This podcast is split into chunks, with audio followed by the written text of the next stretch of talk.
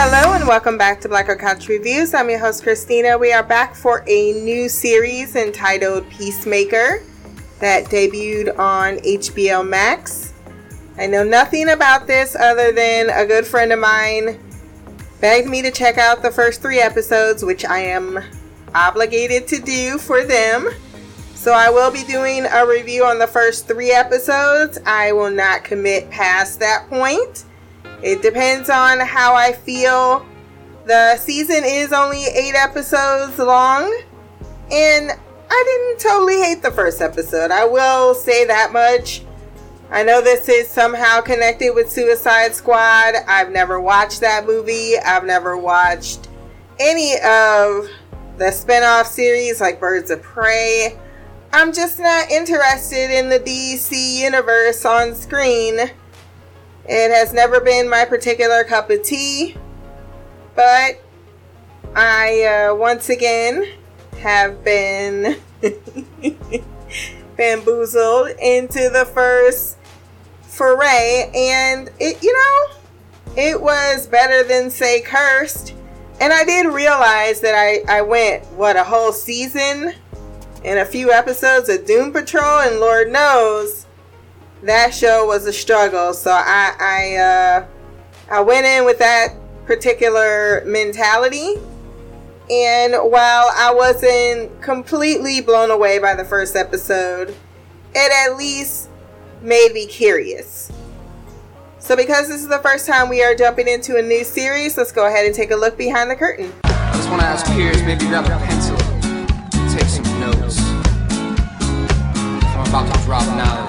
So, Peacemaker is an American superhero genre series created by James Gunn. That was another kind of draw into the series is the fact that you had someone so talented behind it, both writing and directing. So I'm willing to give it some time to find its footing. It is based on DC characters. Peacemaker, never heard of him.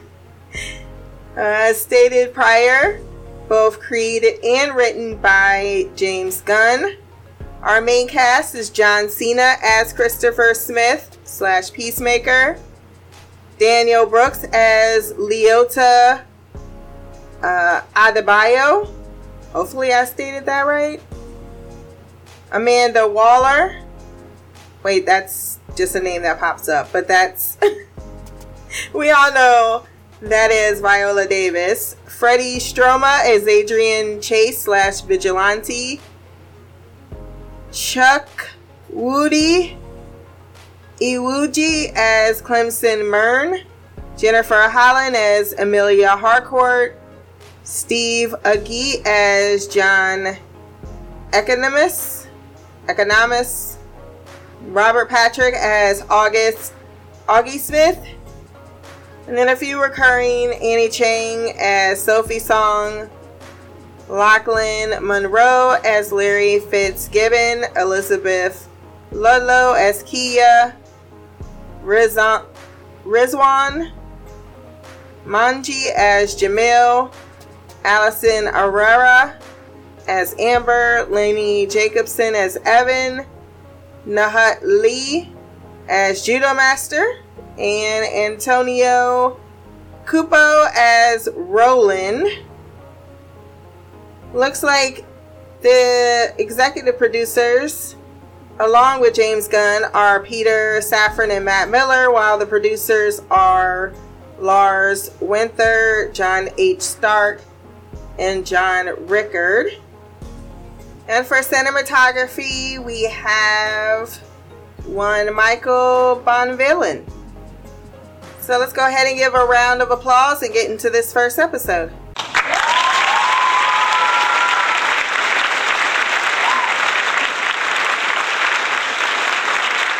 A Whole New World. I gave it 8 out of 10. I am not familiar with the events that led up to Christopher Smith slash Peacemaker being in the hospital for five months.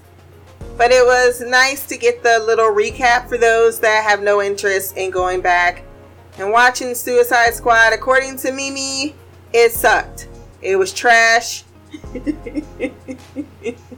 she re emphasized that several times.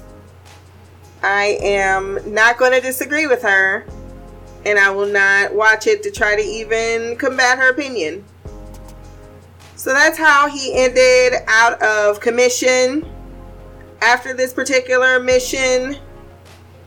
He had apparently went against his team protecting the government. Then he gets out of or he's discharged from the hospital. He told the nurse, "Can you make can you bump up the contrast cuz I put work in my little muscles." And then when he finds out he's released, he talks to the janitor, Jamil. Jamil's like, Look, I ain't got no more weed on me. he's like, No, I need to ask you a question. Why would you ask me that? Because you seem like a trustworthy person. They didn't know if you're trustworthy. No, I'm not. Don't tell me. I did. I got a degree at MIT. What? Why are you mopping up floors? Exactly.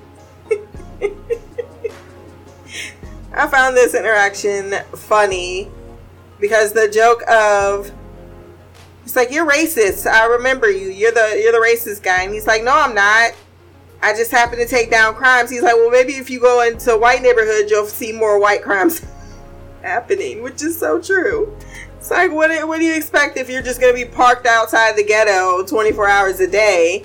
There might be some crimes happening, but guess what? It's the same shit happening less police presence in other neighborhoods. And so he makes his way away from the hospital, but of course, Amanda Waller is keeping tabs on him. We briefly meet, I didn't write any notes just to let you know, so I don't have a lot of some of the commentary. But Leota is the character to watch. She is married and she comes to town on this new mission, a part of this new task force that is in charge of taking people out attached to Project Butterfly. Now, we don't know that until he goes to his father's trailer home, and then his father is an ass because he took all the keys.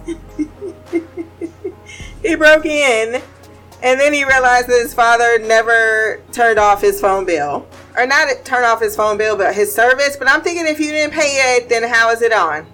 That's the bigger question here. And he continues to get messages from someone who has nothing better to do with his life. An idiot is attempting to reach you on your cellular device.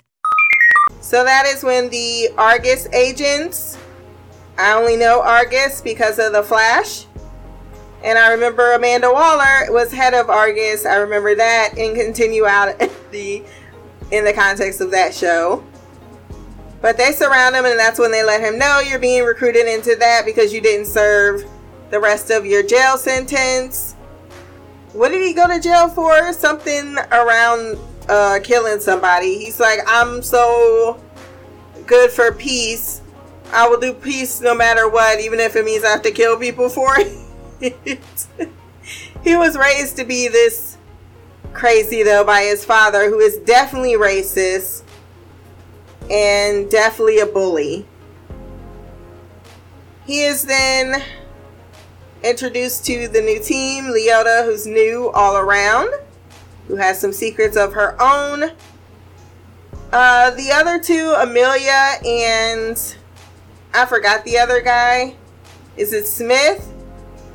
I'm not sure, but they are assholes. They're just a double dose of asshole. I laughed my ass off when he said I got diabetes and he was going through his refrigerator and he's like, Well, congratulations, you're eating a five month year old whole thing of olives. What did we learn? People always fuck me up with that. I got diabetes. I got low blood sugar. So eat a fucking apple. Why is it that you always need to reach for something that's disgusting and not healthy for you, even a little bit? It definitely feels as if she has daddy issues, and oh my goodness, I'm the blonde pretty girl, and all the men. Yeah, I know. This is the the story of your life. I'm not not um diminishing it. I'm really not it's just the same type of shit all the time. Pretty blonde girl. I want to be known for my smarts. I want to be known for the fact that I can kick ass, but I'm only seen as a sexual object. Yes, we know. We've seen it a time and time again. The fact that you're capable on the other side of it is just, but then it's also, I gotta be a bitch. I got a chip on my shoulder because of this. No, you don't need to be like that. Not even a little bit. You treating everybody like Leota was right. We're women. We should stick together because we know we had to work twice as hard to get into this room. And she's like, fuck off. Why you gotta be so rude? Don't you know I'm human too? I will say the fact that Peacemaker tried to flirt with her and treat her exactly as if, oh, you're not my handler, does speak volumes. He then goes home with a prostitute, but that's because he needed some love after he visited his father. His father, uh, or his pet, or sidekick Eagly, is an actual eagle. And I'm not sure why you would keep a bald eagle in a garage, but that's what they do. His father is hella disrespectful to him, but not as much as the neighbor. Well, the neighbor's like, You're not a fucking hero, you're a piece of shit. and he starts screaming at him like you wrinkly old man. He's like, yo, yo, yo, uh, comebacks don't even make sense. So then his father and him have soup, and then he puts the bread in the soup, and that is so just gross. Watching people eat like that is it's just ew, ew. I don't like soggy bread. and he tells him, How did my seed get into you? After telling him this story, nothing he ever does is going to make him happy. He's like, Yeah, clearly you hate me. I get it. I'm a disappointment. I just need a new outfit and a helmet. And I'm surprised he helped him out, but he's like, Well, if it takes out a few commies and some blacks. Excuse me, bitch? So after his rejection from Amelia, well, first they go to the diner, and that's when he gets the the target, which is a senator. They did laugh at the fact that he showed up in full uniform, and he said it was a uniform, and it is not. It's a costume. Are you stupid or something? Everyone is staring and making fun. The waitress don't seem to mind being called sweet cheeks. he doesn't understand that this is very offensive. Uh, and he says something about Murn, like I've heard about you. That he sometimes kills good and bad people. He then has a conversation with Leota outside of the restaurant where she's much more friendly to him and vice versa. But we find out a little bit later that her mother is Amanda Waller and she has been sent here as a last mission. Her mom's been trying to bring her into Argus. She has been steadfastly against it. And the rest of the team is not being read on or read in on what possibly could be happening. So I like that aspect of it. And um, I did laugh when she said, I love animals. Is he friendly? I thought you meant he was friendly to me. I would never pet a bald eagle. Absolutely not. Uh, that's when Murn realized, yeah, Amanda's definitely fucking with us. So after his hookup in the bar, and he was really getting it in with her, like that's some type of that's some cocaine sex right there. I'm in love with the coco. I'm in love with the coco. I got it for the Lolo. I'm in love with the. I have never had cocaine sex. I've never tried cocaine. But it seemed as if they both were turned all the way out in a manner that's unnatural, even for two people that are just drinking. But things take a turn after sex when she apparently is some type of metahuman. Because she turns into a little she tiger cat fucking him up with her nails, throwing him around. She's got super strength. They get into a tussle, and eventually he's like, fuck it, I'm just gonna jump out the window. he gets down to his car. She jumps out right after him and lands. He gets to his car and he finally uses something useful of his skill set because well yeah he was he could fight he was getting his ass whooped. But his helmet he does a supersonic boom or something as she's jumping at him and everything is now bloody. That is fucking disgusting. there's flesh and bits all over the place Eagly comes down after a ferret. Is that a ferret? That falls from wherever. He had fucked up several people's vehicles, including his own. I like the camera angle from inside the vehicle. I thought that was pretty cool. And yeah, so what the what the fuck does this all mean? Why has he been targeted for assassination? How is he going to or yeah, I forgot about the one kid. How is that kid relevant? Because he's like, yeah, Peacemaker's back. Hooray! But was that the kid that was calling him? Because he was staring at him as if he'd been having sexual fantasies all summer.